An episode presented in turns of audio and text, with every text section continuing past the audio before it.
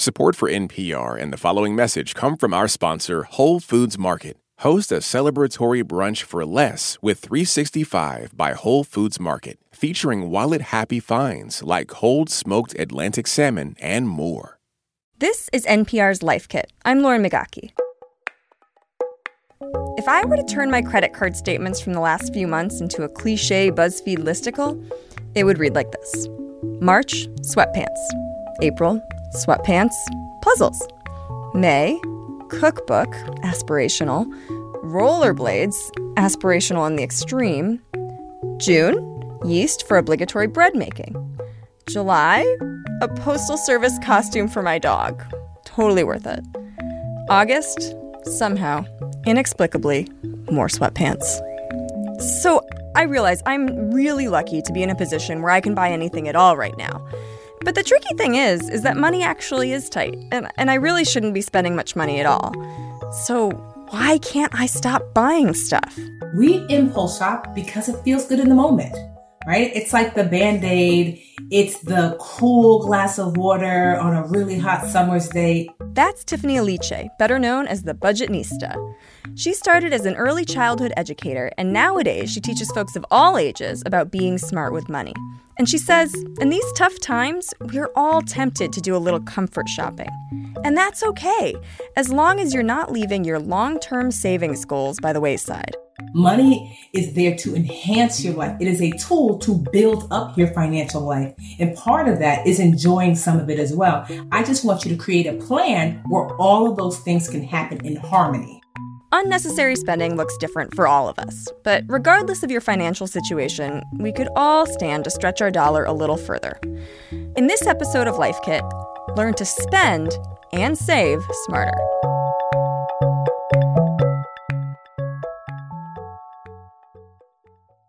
This message comes from NPR sponsor Progressive. What if comparing car insurance rates was as easy as putting on your favorite podcast? With Progressive, it is. Just visit their website to get a quote with all the coverages you want. You'll see Progressive's direct rate, and their tool will provide options from other companies so you can compare. Then just choose the rate and coverage you like. Quote today at progressive.com. Progressive Casualty Insurance Company and Affiliates. Comparison rates not available in all states or situations. Prices vary based on how you buy. Support for NPR and the following message come from our sponsor, Whole Foods Market. Host a celebratory brunch for less with 365 by Whole Foods Market, featuring wallet happy finds like cold smoked Atlantic salmon, mini quiches, organic everything bagels, and more. Plus, visit the floral department and jazz up your table with a beautiful bouquet of big, bright, sourced for good flowers. When the brunch has to be perfect and delicious, go to your local Whole Foods Market. In some ways, it seems like Tiffany Aliche was destined to become the budgetnista. Growing up, her dad was a CFO with an expertise in accounting. So the attitude towards buying things in our household was, do you need it? Mm-hmm. because I'm one of five daughters. And so my dad was by force pretty frugal. And so I really grew up very utilitarian. Like, is this something I truly need? And I learned not to, not that I didn't crave having kind of like the extras and the bells and whistles, but I learned how to manage without having those things. When I first started the Budgetnista, there were, there was hardly anyone who looked like me who was talking about money in a way that made sense, right? Women, especially women and people of color have been left out of the financial conversation for so long and so when it comes down to it, I am a teacher. And so as a teacher, I also believe myself to be a good, a student, a student of life, a student of finance. And when I learn a thing, I teach a thing. And I do so specifically for this audience because I know how I felt when I was struggling to learn for myself. Well, I'm very excited that we have you as our teacher here, Tiffany. So I want to start with a scenario, and I think a lot of folks can relate to this. Let's say it's been a long day, the dog's barking, you have a headache going, and all you want to do is kind of turn your brain off and shop for a new pair of fuzzy slippers. I know I'm not alone here. I know we've all had this kind of day. Tell me, why do we impulse shop and how do we stop it? So we impulse shop because it feels good in the moment, right? It's like the band aid, it's the cool glass of water on a really hot summer's day instant gratification. And believe me, I am not the same girl I was when I was living at home with my parents. I impulse shop as well. But what I've learned is to impulse shop within parameters. So I give myself a weekly, if not monthly budget of where I can buy things within that budget. And that helps me to, to kind of like get that cool glass of water, put that band-aid on, but without breaking the budget. Okay, so you're saying I, I can impulse shop, but is it's as long as it's within the system that's already been kind of predetermined. Correct, because I don't believe in over sacrifice. People were feeling uncertain they're feeling scared and some things made them feel better. It's going to be nearly impossible to get people to not do something that makes them feel better in times where everyone's feeling a little uneasy. So that is not my role. That's why I teach people to say, well, how can we do that responsibly? What does that look like? Is it $25 a week? Is it $50 a week? What does that look like? And can you do a trade off? Like for me, for example, my husband he really wanted cable when we first moved into our house. And against my better judgment, I was like, I guess. but he's starting to realize now that we really don't watch cable, right? So what we've done is that we have cut off the cable, yay! And we switched out that amount that we were spending, and that's our impulse shop budget. So we're not actually spending more, but we're getting more for the dollar that we spent. Okay, okay. So so if you have $20 left in your discretionary budget for the month, is that something that you would then say go splurge on a pretty new face mask or would you say I'm going to roll this over into savings? Like what is the better thing to do in that situation? Well, you know, it's so easy to say save, save, save. But here's the thing. If you've done the right things already, you are allowed, meaning that if your savings account is pretty well stocked, and even if your savings account is not fully funded, let's say I always say I want you to have at least three months, ideally up to six months of your lowest denominator expenses. So that's your rent, that mortgage, the things you absolutely have to pay for insurance, right? So three to six months of that. So even if you don't have three to six months of that, but you do have a savings plan where you're automatically saving toward that every month, and you find yourself with an extra $20, certainly you can put the extra $20 toward that saving. But when do you get to absorb and enjoy your money as well? Instead, quite honestly, I would use that $20 to have some fun with. If there's excess money, yes, you ought to enjoy it. Money is not just meant to be responsible with. You're supposed to enjoy money too. It is a tool to make your life better. I like that. I like that a lot. Um, okay, so what if I'm in the opposite situation where I do not have $20 left at the end of the month? What are some tips you have to help me walk away from the fuzzy slippers or, or whatever impulse buy I was thinking about?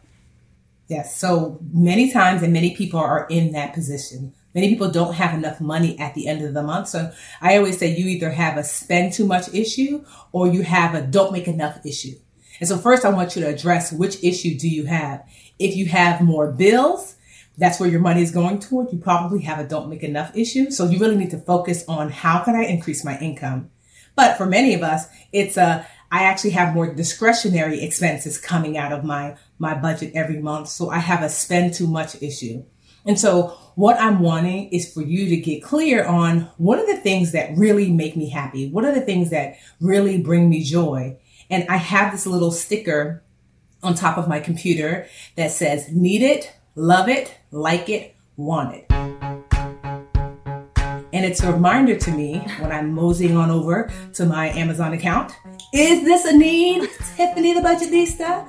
Food, shelter, clothing, water. And most importantly, is this a love? So a love is long-term joy. Joy that's going to last you a year or longer. Likes are short-term joy. That means less than a year, I'll have forgotten about this thing. And wants are just instant gratification, where not even a day later, I'm not going to be interested in this thing. So I'm wanting you to focus on if I am going to spend my money on something, then it's going to be a love. And if I don't have enough at the end of the month, then I really shouldn't be wasting any money on likes or wants. So that is something it's a it's a muscle that you have to practice. Do I need it? Do I love it? Do I like it? Do I want it? So you can start to rethink the way you spend your money. Are Are there some things that are just worth spending a little money on? Um, we, we got a voice memo from Julie Thaxter Gourlay, um, who says she spends a lot of money on her son. He can't go out to play with his friends, he doesn't get to go to school. Uh, so I end up spending a lot of money on toys for him to play in the house inside of our apartment, as well as online activities and Roblox, of course. Always Roblox. Tiffany, we live in hard times. Is this okay? So I totally understand. I have a niece and a nephew, ages three and four. They that tablet. My sister wasn't a tablet person before, and now she's like tablet. so I totally get that. So if you are going to, your kid is obviously super important, but let's not let's make sure that we're not overcompensating, right? Because have you seen a four year old play with a box? Did you? Did you really have to buy the fifty dollar toy? So something that you can do is what can I do to stimulate my kid and does it have to cost this amount of money? Especially in these days and times, I also don't want you to start training your child that they need expensive things to be entertained and so being strategic with the things that you purchase to make sure that, yes, they're adding to the joy and the happiness of your child, but that you're not teaching them that this thing must be expensive because it really doesn't have to be. And so if you don't have the excess funds, get re- really creative by rehashing the toys that your child already has. You mentioned earlier that you come from a very frugal household. Uh, growing up, my dad was all about shopping the sales. I think right now he has approximately two gallons of liquid hand soap at his house because he can't resist stocking up when there's a sale. Is this a good reason to spend money? So there is a thin line between frugal and hoarding. It depends. If you are like my family growing up, a family of seven, you know, five kids, to to adults, then yes, buying gallons of hand soap might make sense. If you're a family like I am now, a small family, it might not really make sense to buy in bulk, especially on things that are perishable that are going to go bad soon. So what you're going to look at when you do buy in bulk is the unit price, right? So, because sometimes you think that you're getting a deal because you're buying so much of it, but it's going to tell you per quart, per, per piece, how much is that thing actually costing me? Compare that to the regular price or the regular size of that item to see, are you really saving or are you just buying more currently? Okay, what about pandemic related spending that is not of a, an essential nature like soap? Um, one of our listeners, Alicia George, um, is trying to weigh her home improvement decisions. Right now, I can't seem to curb my home improvement spending. I never knew I lived in such a fixer upper until I stopped commuting and started working from home. My husband and I have bought living room wallpaper, materials to stain the kitchen cabinets. We also have plans to refinance and refinish our basement, including adding another bathroom. While I want to believe this is all worthwhile spending and will increase our home value, I worry we could end up sinking too much money into our home. So, Alicia, you are absolutely right. So what I would do first before I did any home improvement product, project is that I would have or get on the phone a realtor, right? A realtor is going to know best where where you put your money, where you're going to find the biggest return on investment. And so that's what I did. My my husband and I recently renovated the home that I'm in now.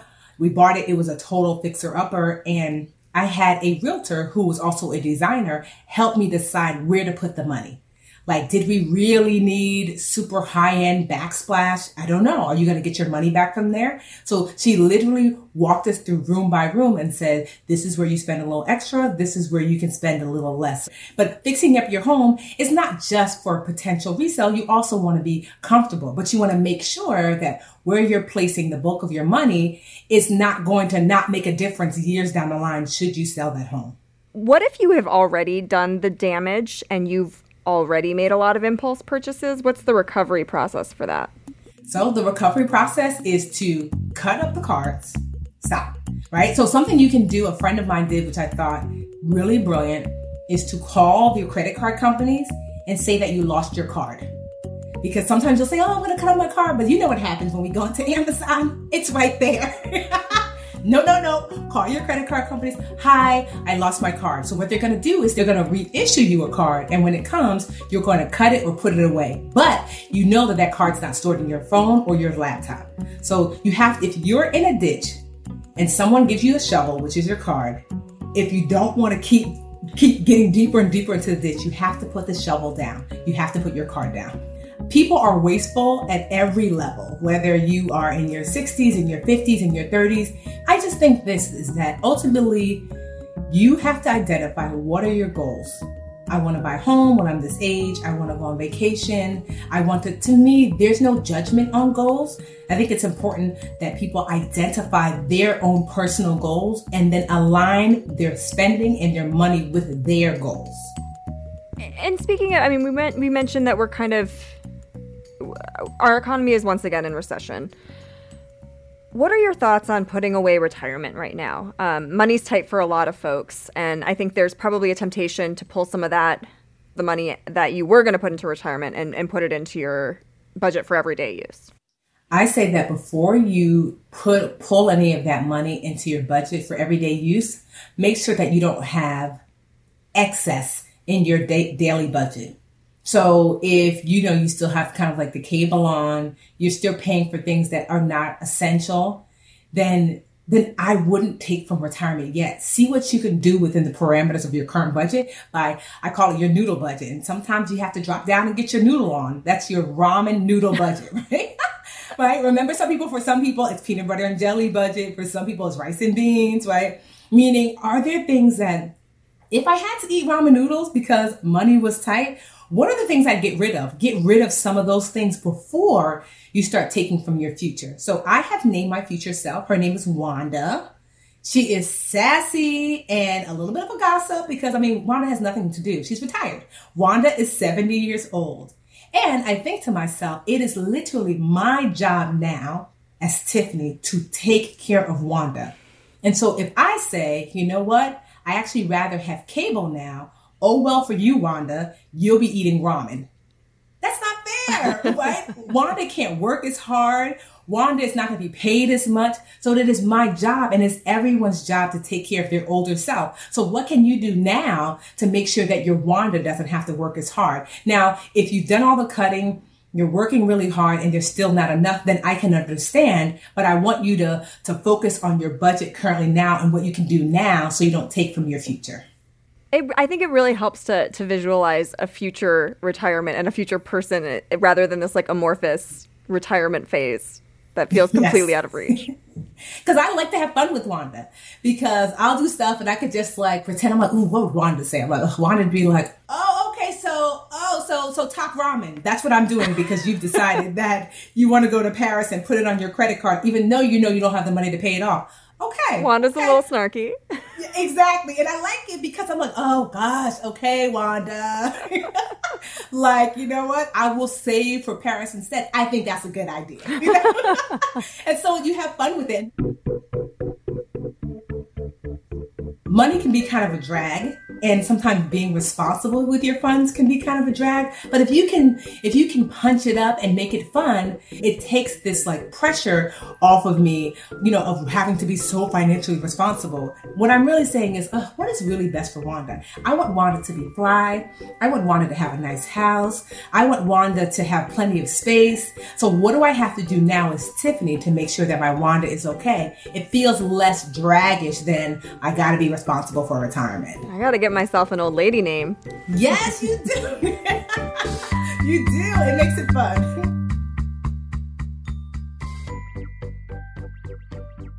Okay, okay, my head is spinning. That was so much helpful information. So let's recap what we've learned with the Budgetnista. Takeaway number one make a budget. Don't just ballpark it in your head, write it down. Get a clear visual picture of what your money's doing now. The rule is if it's not written down, then it's not a budget. Takeaway number two distinguish between those must haves and can do withouts. Need it, love it, like it, want it. Need it, love it, like it, want it. That is your new song for the day. Takeaway number three identify your noodle budget, your peanut butter jelly budget. What's the absolute minimum you can spend in a month? You don't have to live there if money's not tight, but what are your essential expenses that you must pay for in order to maintain your life? And what are the excess expenses? If things are tight, you know you can pivot and drop down to get your noodle on. Takeaway number four create and maintain a savings plan. Ideally, three months up to six months worth of emergency savings. Takeaway number five Don't cheat your future self. You're Wanda. It's everyone's job to take care of their older self. So, what can you do now to make sure that your Wanda doesn't have to work as hard? And remember, give yourself a break. These are really hard times. It's okay not to be perfect. It's okay not to know the full way. So be easy on yourself, do the best that you can, and navigate with someone else, not just by yourself. Name your Wanda, walk towards your financial freedom together.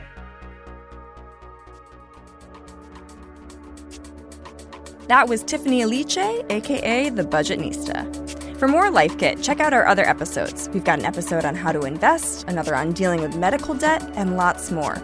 You can find all of those at npr.org slash lifekit. And if you like Life Kit and want more, subscribe to our newsletter at npr.org slash lifekitnewsletter. And as always, here's a completely random tip, this time from listener Gabriel Quinteros. Hi, Life Kit. My life hack is putting on a pillowcase quickly and efficiently. You take your pillowcase, you turn it completely inside out. Then you take your pillow, put the opposite end of the pillowcase, the ones without the holes, on the corners of the pillow. Then you just slide the pillowcase right over. It helps greatly instead of having to wiggle and fight with the pillow. All right, bye bye. Do you have a random tip? Leave us a voicemail at 202 216 9823 or shoot us an email at lifekit at npr.org. This episode was produced by Andee Tagle. Meghan Keane is the managing producer. Beth Donovan is our senior editor. Our digital editor is Claire Lombardo. And our editorial assistant is Clare Marie Schneider. I'm Lauren Migaki. Thanks for listening.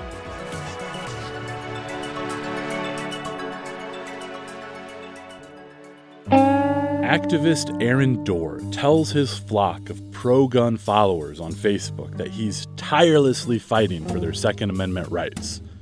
But if that's true, why do so many pro gun Republicans hate him so much? Aaron Dorr is a scam artist, a liar, and he is doing Iowans no services and no favors. Find out on the No Compromise podcast from NPR. This message comes from NPR sponsor, the Schizophrenia and Psychosis Action Alliance, working to shatter barriers to treatment, survival, and recovery so that people with schizophrenia can thrive. They're one of the few advocacy organizations focused only on schizophrenia and psychosis, and as a result, have a deep understanding of this brain disease. They actively partner with like minded organizations to conduct research, improve access to resources, and empower individuals with schizophrenia and their families. More at wecanthrive.org.